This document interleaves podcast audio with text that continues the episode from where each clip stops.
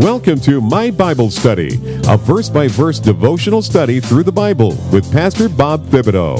In this unique series, Pastor Bob takes you through the Bible just a few verses at a time. No preaching, just a simple Bible reading with examples and explanations of the meaning behind the scriptures. My Bible Study will take you from Genesis chapter 1 all the way through the book of Revelation. Now, here is Pastor Bob Thibodeau. Chapter 4 verse 7 if you do well shall you not be accepted? Right? That's what the lord asked him. Look you know don't get mad. Just fix what's wrong. Because if you do well next time we're good.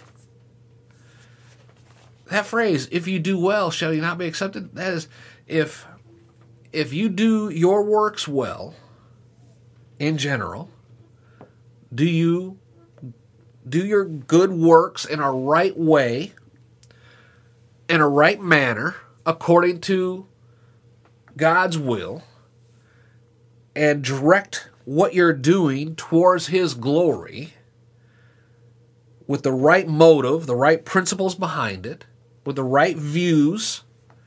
If you do your works well, it says it, that is a very specific term. If you do your works well, think about that. Not, now, if you're a good boy, you're going to get an ice cream cone later today. No, we're not talking about that.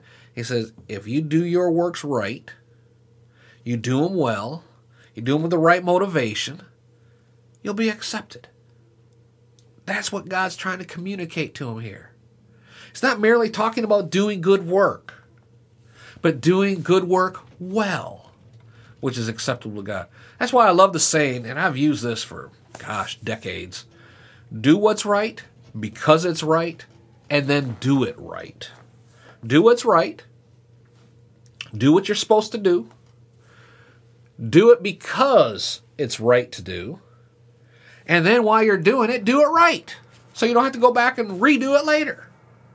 You know, if you do it right the first time, it saves you the time and effort of having to go back and fix what was wrong and doing it again. Right? Don't shut me down when I'm preaching good. So do what's right because it's right, then do it right. That's what God's communicating here to Cain, right? In regard to the sacrifice, if you do your offering well, or you rightly offer, as the Septuagint explains, offer not only what is materially good and proper to be offered, but do it in a right way, in a, with a right attitude, in obedience to God's divine will, from your love to God, I guess you could say, and your true devotion to Him. Bring your offering in faith like that of the promised coming seed, as we talked about over in Genesis chapter 2, with a view to His sacrifice for atonement and acceptance. Then your offering will be well pleasing and acceptable. That's what God is trying to get across to Cain here. Now, some will render the latter part of the clause, which is, uh, but one word in the original text. Here it says, uh, there will be a lifting up of either the countenance of, of the offer, you know, the, the attitude, the face, the appearance of, of the person giving the offering. So if Cain had done well, his countenance would not have fallen.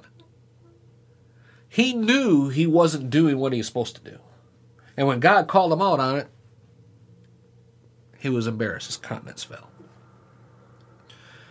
But if he gives a good offering in a right manner, then his countenance be cheerful as it was before, before the sin. And the offering is actually a pardon for his sin. When when Cain committed the sin, the offering was supposed to erase it. God was going to accept the offering in place of his sin. Instead, he gave a sinful offering and did not receive a pardon. It's often expressed as a, a, taking away or a lifting up, a bearing it away, so of easing a man of his burden.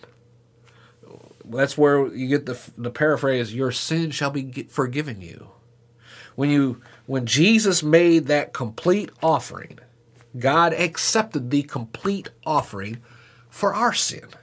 And when we receive Jesus into our heart, when we receive His offering that was presented to God once and for all, and God receives us because of that offering, your sins shall be forgiven thee.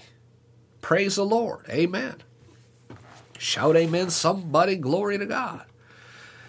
And God gives a warning. He said, if you are not going to do this well, remember, He said, if you do well, you offer it with the right attitude, right offering, with the right attitude, right motivation, then your sins will be forgiven you. And it'll be accepted. But if you do not do well, he says, sin lies at the door. If you do not do good works, if you do not give an offering as it's supposed to be offered, sin will lie at the door of your conscience. And as soon as that is awakened and opened, it will enter in and make things worse. Is basically what he's saying. And it did. In Genesis 4, verse 13. For the door is open, and sin will manifest in your life. And you receive punishment for the sin that you commit and the sin that you let into your life or else the punishment of sin itself is meant, which lies at the door. It, it's at hand, it will soon be executed. Some render the word a sin offering, and, and sometimes called that. And then the sense is that though he had sinned and had done something wrong in the offering he had offered, nevertheless there was a, a sacrifice for sin provided. So he'd have been good. It was right there. It was available. It was at a hand. But he didn't offer it with that attitude. And so the offering was rejected, which means God was rejecting him in his approach to God. And that's why his countenance fell. For he looked if if Cain looked to that sacrifice that he brought to God as his way of expressing his love for God. And God accepted it on those grounds. He could have looked by faith at that sacrifice and find pardon and acceptance for everything that he had done. And that's the best. That's what God wants. Amen. And it says here, Unto you shall be his desire. Talking about sin here. Sin's lying at the door. And you know, that shall be you'll be unto his desire. Let, us read that. Verse 7. If you do well, shall you not be accepted? If you don't do well, sin lies at the door, and unto you shall be his desire, the devil's desire for you in sin, and you shall rule over him. If you do not do well, sin will take over, is what he's trying to say. Sin's desire was to get in, to get into Cain's heart and entice and persuade him to do evil. And sin wanted to prevail and to rule over Cain and use him for evil's purposes. But God's telling him, don't give in to it. But Cain gives way to his anger. And in verse 8, he says, And Cain talked with Abel his brother, and it came to pass when they were in the field that Cain rose up against Abel his brother and killed him. He killed his brother. and the premeditation in that. He had to have lured him out into the field. Hey, you know, brother, we haven't been together in a long time. Let's take a walk. Let's take a walk out in the field. Now, where's the sheep at? Right, the sheep herds and all that. Where does Cain work at? Out in the fields. let's take a walk out in the field. Nobody would notice retill ground. You know, that's what Cain would do, would till the ground. So, you know, fresh dirt turned over over there. Nobody would know that his brother would be buried there. He went out there with premeditation on his mind. And he rose up and killed his brother. And then he covered up the crime. And a little later, the Lord said to Cain, Where's Abel, your brother? Maybe this was the next time they came to do an offering. Maybe it was a weekly thing. I don't know. The scripture doesn't say. But since Abel wasn't with him, it was a valid question. I don't know why Adam and Eve didn't ask where, you know, Abel was at. Doesn't say. It says God confronted Cain. And this question is being put forth not as being ignorant of where he was. God knew exactly what had happened, as it he knew what was going to happen before it happened. But he's trying to bring Cain to a position of conviction and confession of his sin, to touch his conscience with it. You know, you have a kid, one of your children that takes something from you. Could be, you know, took a dollar out of the purse. It could be took a, a sucker out of the, the display case at the store, and you're in the car and the kid's eating the sucker. You're like, "Where'd you get that sucker?" There. Well, that's what Cain is doing right here. He says, "Uh, where's Abel?" And Cain's like, "Uh," right? Because he his conscience was seared. That's what God's trying to just say. You know, look, I I accidentally killed my brother.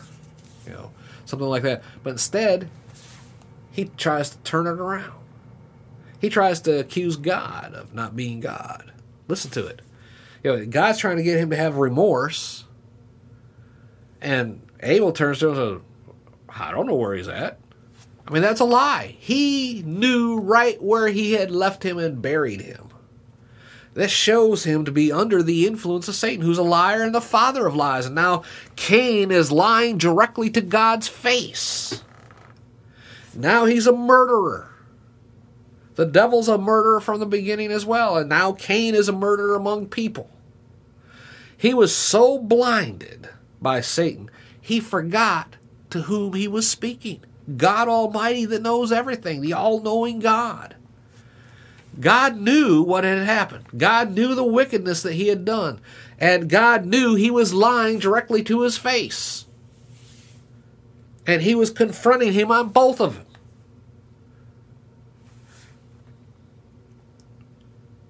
And instead of saying, God, I'm sorry, no, instead he, he turns around and says, Am I my brother's keeper?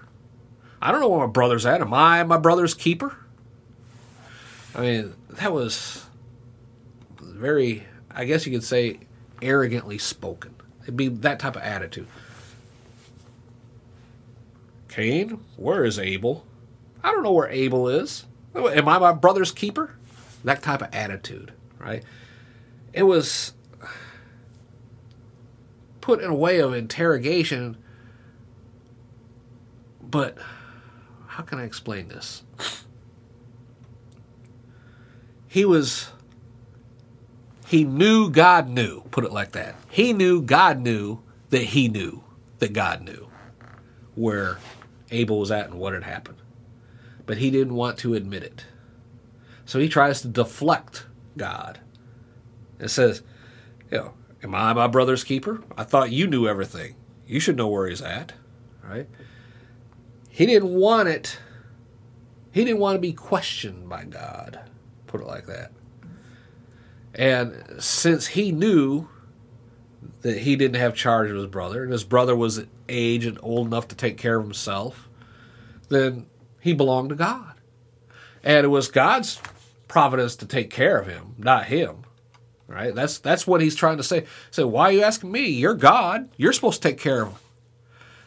That again elevates Cain to a position of being over God, is what he's trying to do and he's trying to make God feel subordinate in this situation.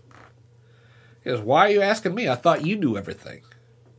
Am I my brother's keeper? Am I God here? I'm not the one supposed to take care of him. You're supposed to take care of him. He's turning it around on God now.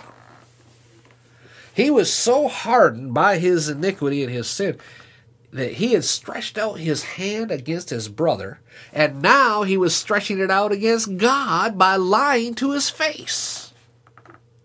Amen. Don't shout me down when I'm preaching good. Praise the Lord. Then God responds Listen to this. Listen, your brother's blood is crying to me from the ground. Your brother's blood is crying out to me from the ground. And he says, From now on, the ground is cursed because of your sake. Your, the ground has opened its mouth to receive your brother's blood from your hand. And when you till the ground, it will no longer yield to you its strength. You will be a fugitive and a wanderer on the earth. Think about that. Cain, think about what he said here. Not Cain, the last speaker, the Lord God. He says, What have you done? What did you do? He's giving him another chance to confess his sin. What a heinous crime have you committed? How aggravated were you with your brother that you did this? I know what you did is what God's telling. I know what you did. You've killed your brother, your own brother, your only brother, a holy, righteous man, a good man who never gave you any offense or any occasion and any reason for shedding his innocent blood. You did this, Cain. And Cain's conscience is knowing this. God spoke this because he said he knew what Cain had done. And God was still trying to put him into a position to impress his mind with the sense of evil to bring him to confess it before sentence was passed, that it might appear just. There was full proof and evidence of the crime because God says, The voice of your brother's blood cries to me from the ground. Thank you for joining Pastor Bob as he leads you verse by verse through the Bible in this series called My Bible Study. We pray this study will bring you closer to God and reveal His Word and His will for you through the Scriptures. We would consider it an honor and a blessing if you would support this outreach with your financial offerings. We have partnered with Patreon to offer you unique gifts and benefits for various levels of giving. Please visit our page on Patreon by going to patreon.com forward slash My Bible Study Podcast, all one word. That link again is patreon.com forward slash My Bible Study Podcast, all one word. Until next time, be blessed in all that you do.